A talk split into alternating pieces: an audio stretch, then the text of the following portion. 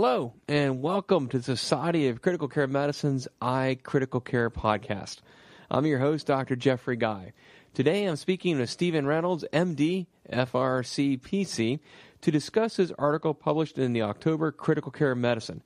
His article is entitled Longitudinal Changes in Procalcitonin in a Heterogeneous Group of Critically Ill Patients. Dr. Reynolds is a clinical assistant professor in the Department of Medicine at the University of British Columbia in Vancouver, British Columbia, Canada. So, Dr. Reynolds, thank you for joining us and, and doing this podcast. We'd like to be able to discuss with you some of the reasons why you did this study and, and why procalcitonin is relevant to the current discussions regarding the management of patients with suspected sepsis. Sure. You know, eh, maybe the best way to do it is to explain how I initially got interested in it. I'm a uh, infectious disease and critically care trained, and and my pharmacist likes to tease me that I'm the natural antibiotic cycler of the group, where I come in and I stop a lot of the antibiotics, and I don't feel that I have any worse outcomes than my colleagues do, and and at one point I tried to realize and tried to think how can I actually make this easier and and more um, uh, appropriate for other people to to stop antibiotics, and that left, led to my interest in procalcitonin specifically, you know, we are tasked as intensivists to do everything we can for our patient, yet we have this simultaneous um, responsibility to um, be careful with the antibiotics we use, and, and we're told constantly that we're uh, contributing to development of resistance by overuse of antibiotics. So um, that led to um, some further work that I did with my group on. We did a, a systematic uh, uh, meta-analysis and economic review, and then onto um, onto a review of the database that we had. Um, you know, just in, in, in summary, why we move that way is, is remember that I'm, I'm sure we're all face constantly the situation in which a patient comes in and it's quite chaotic and they're in shock, but we're not totally sure they're septic or not. And if we could have any information that there is either the presence or an absence of infection at the time that we initially see them admit, admit them to the ICU, that would be useful. But another bias and another another research interest that I have and that I, I'm, I'm building towards eventually is that my, my bias is that the vast majority of antibiotics we use is not on day one or day two, but it's on day 10 or day 14 mm-hmm. when people forget to stop antibiotics, or that in fact uh, we know that the infection is or the, the situation is not infectious. So that might that's I think potentially, and I might return to that later if you ask me about it, but about where procalcitonin can play a role. As I was reading the manuscript, there seems to be um, a large element is stewardship of antibiotics. We end up starting people on antibiotics that have very little indication. Perhaps we leave them on longer than they need to, waiting for uh, negative uh, culture results.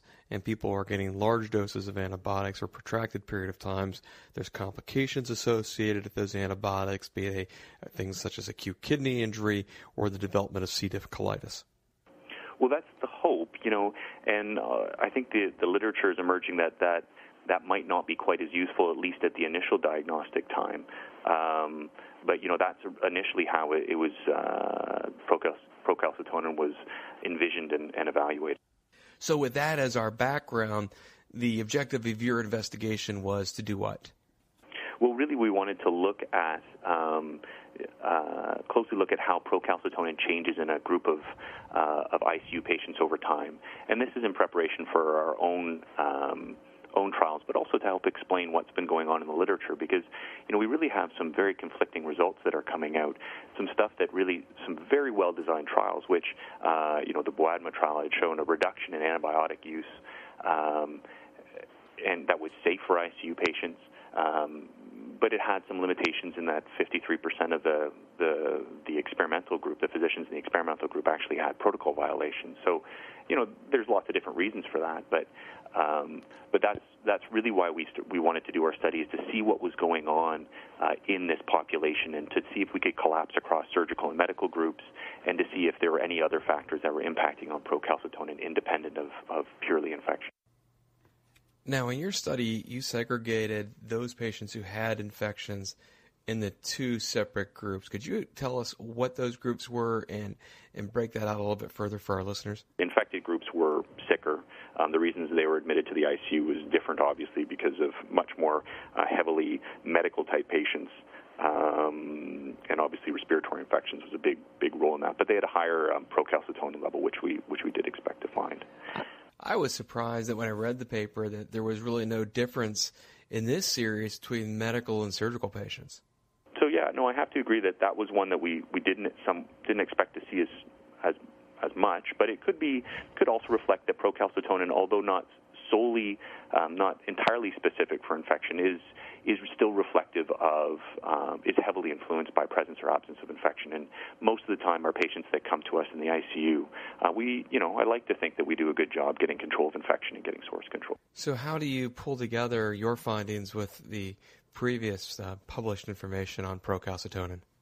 Well, I think that's you know that that's really interesting because the, the literature is evolving at a, at a rapid rate. And there's actually two, I'm sure you know, there's two papers in critical care medicine that have come out recently. One is a, a Belgian group, um, and one is Wunderink's um, looking at procalcitonin in terms of a, uh, a trigger for, for rapid outreach. And there also was a, the Jensen paper that came out recently, which was a great uh, uh, paper from Europe as well that looked um, that looked at procalcitonin. And I, I, think it's important to understand in terms of procalcitonin, a lot of these studies, both the Belgian and uh, the Jensen study, were looking at procalcitonin as a means to start antibiotics. So using the measure of procalcitonin, whether to help us decide whether we should, somebody's coming into us if they're just, as you said before, whether they're just SIRS or whether they're truly infected.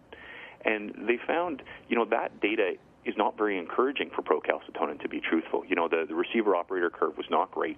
Um, in the Jensen study, the group that had procalcitonin values actually had uh, stayed longer in the ICU and were ventilated for longer. So, you know, the, I think the interesting thing, though, about that is that, and, and how that's consistent with our study that shows shock is independently associated with procalcitonin.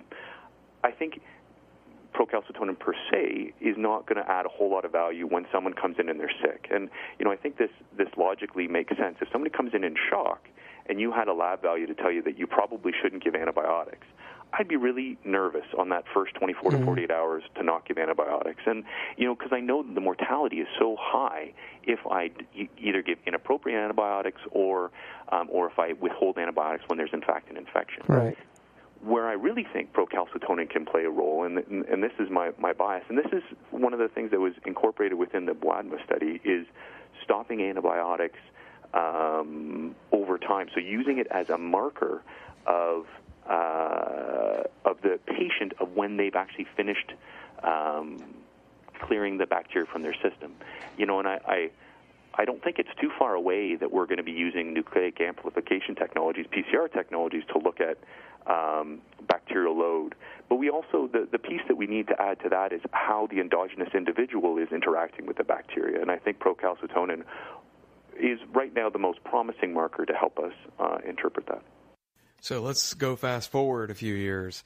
Uh, you mentioned uh, in the future we can anticipate that we'll be starting antibiotics based on the results of a procalcitonin level or PCR amplica- amplification.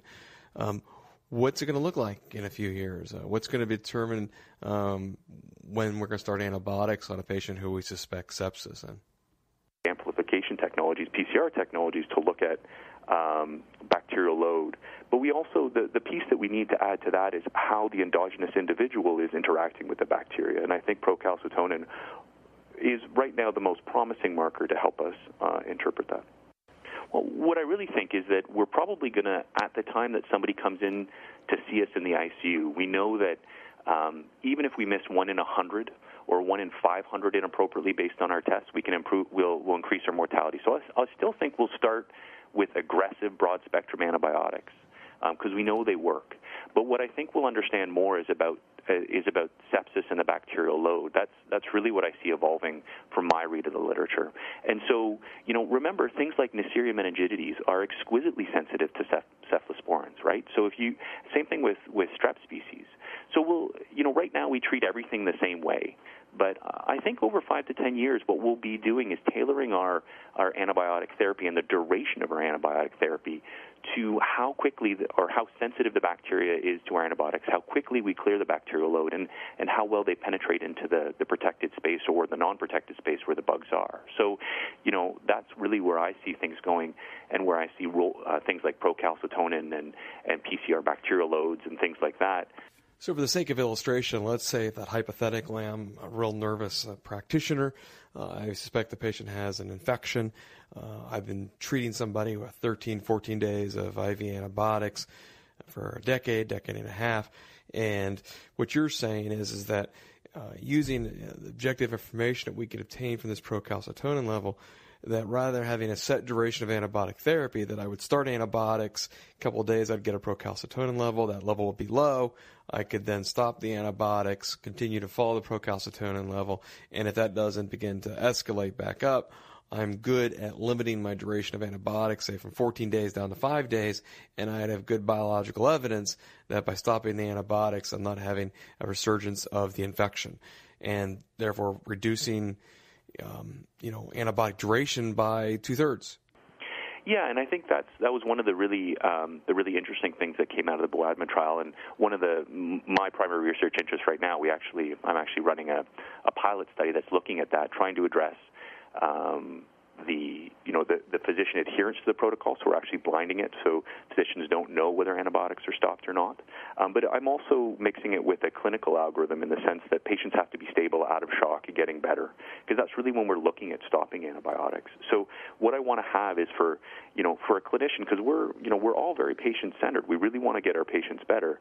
I want to pr- help provide a tool that um, and I think procalcitonin is one part of that tool to be able to say, listen, The body's showing that it's, you know, the, the inflammatory system is showing that it's settled down. So not only is your patient clinically better, but you don't need to finish the 14 days of antibiotics for the strep pneumo that was that's already gone and was gone with within two days or three days of antibiotics. And I think the important point is that bacteria differ immensely. You know, Staph aureus you'll find growing from everywhere. It grows like a weed, and it and it takes forever to clear.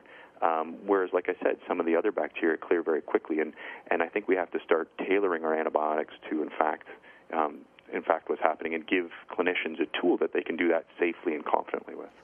Based on what you're saying, if I stop my antibiotics on day four or day five, if I don't see a rise in that procalcitonin level, I'm okay in stopping those antibiotics. I don't need to continue based on the data we're seeing on the procalcitonin. That's a very reasonable thing, right? Because we do know that although when you take it into context of a whole other a whole bunch of other things, whether the patient is stable, they're improving, the initial reason they came in with is you know you think is resolved. So the clinical characteristics, and then you know it gives you some more assurance that you've been able that you've made the right decision. You know when you, if you extrapolate some of the Greek data um, where they looked at uh, people initially being admitted to the ICU with a high procalcitonin, the mortality is higher if it if the if it doesn't drop quickly.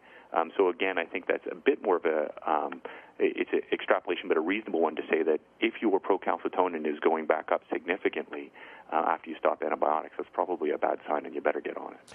And with your investigation, this may be okay to use in surgical patients, where before we thought that was a contraindication. Yeah, yeah. No, I think that we have to be a little careful because I still am suspicious that um, recurrent surgery may uh, uh, may provide an inflammatory nidus in terms of at least bacterial translocation and, and things like that. But it, but the data that we have thus far suggests that it's okay to cross across is to do um, look at it across the patients. And there has been, you know, the the the, uh, the Schuetz data from before showed that uh, they looked at predominantly surgical patients, although they looked at not the surgical infections, and, and it and it seemed that, like it was reasonable reasonable to to use procalcitonin to stop antibiotics. I know this wasn't the focus of your investigation, but what about um, its use in uh, children and in neonates? It's difficult to be entirely sure and how generalizable we are. You know, I still remember my my fellowship in the uh, in the pediatric ICU, and I called them all little aliens because. you know the, the the drugs are different, the doses are different, the lab values are different. So, you know, I I, I hope that it has an effect uh, across, but you know that really has to be validated for sure. You said you did an economic study, so I, have to ask: is you know what is your prediction of the amount of antibiotics we give for empirical reasons or for duration of therapy reasons that aren't indicated? Twenty percent, thirty percent, forty percent. What's what's the number, and what would be the economic impact uh, in dollars of, of all these medications that perhaps have no benefit? See, that's the, that's I think the golden question, right? We we don't know right now in terms of that. We we give the uh, our job is as clinicians pr- primarily is to err on the side of patient safety. Is always to do the safest thing and the right thing for our patient that's in front of us at any one time. Um, it, it's it's actually amazing the the pilot study that I'm I'm running. It's it, we're having a tough time initially um, recruiting patients because families say, "Wow, you know." Even though it's safe on all these things, and you're telling me it's okay to stop, I've been told for so long to complete my 14 days of antibiotics. Um, and so I think we have a bit of a paradigm shift that we have to start considering um, antibiotics as harmful as soon as they've done their job, right? Um, as soon as they've completed their task, any more antibiotics beyond that are going to be are going to be harmful both from a patient perspective in terms of opening you up to resistant infections, from an economic perspective because you're now using drugs you don't need to do, um, from your ICU overall perspective, you're getting your nurses to hang drugs you don't need, and blah blah blah blah blah. So you know I I, I can tell you from my clinical experience that um, that I stop antibiotics a fair amount of my unit when I come on because we, we do a week at a time, and Monday morning I come on and I, I stop a whole lot. Mm. And it's not because I think my colleagues are doing the wrong thing. I just think it's it's a reflection of our tolerance of um, and our perspective of what antibiotics and their actual role is. We've been talking to Dr. Reynolds regarding his uh, uh, current paper in the Journal of Critical Care Medicine regarding the use of procalcitonin as a longitudinal, in a longitudinal study to evaluate uh, sepsis. Dr. Reynolds, thanks for joining us today on iCritical Care. This concludes another edition of the iCritical Care podcast. Please check our website at www.sccm.org slash iCriticalCare for more episodes or search SCCM in iTunes. For the iCritical Care podcast, I'm Dr. Jeffrey Guy. Experience the true beauty of the Caribbean at SCCM's 42nd Critical Care Congress to be held January 19th through 23rd, 2013 in San Juan, Puerto Rico. From the breathtaking sunsets and shimmering beaches to the ancient caves and cool, mountainous subtropical rainforests, Puerto Rico provides a vast canvas of diverse environments and unrivaled natural wonders. Surrender to the charm of island life at the 2013 Congress, where more than 4,000 critical care professionals will come together to advance the mission of providing the best possible care to critically ill and injured patients. Register today at www.sccm.org/congress. Jeffrey Guy, MD, MSc, MMHC, is editor of the iCritical Care podcasts. He is the Chief Medical Officer at Centennial Women's and Children's Hospital in Nashville, Tennessee. His clinical practice is focused on critical care, pediatric and adult burn surgery, and emergency general surgery.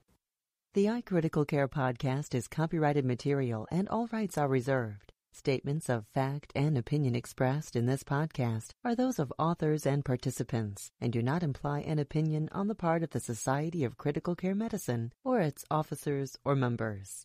To contact the editorial staff of the iCritical Care podcast with questions, comments, or ideas, please email icriticalcare at sccm.org or info at sccm.org.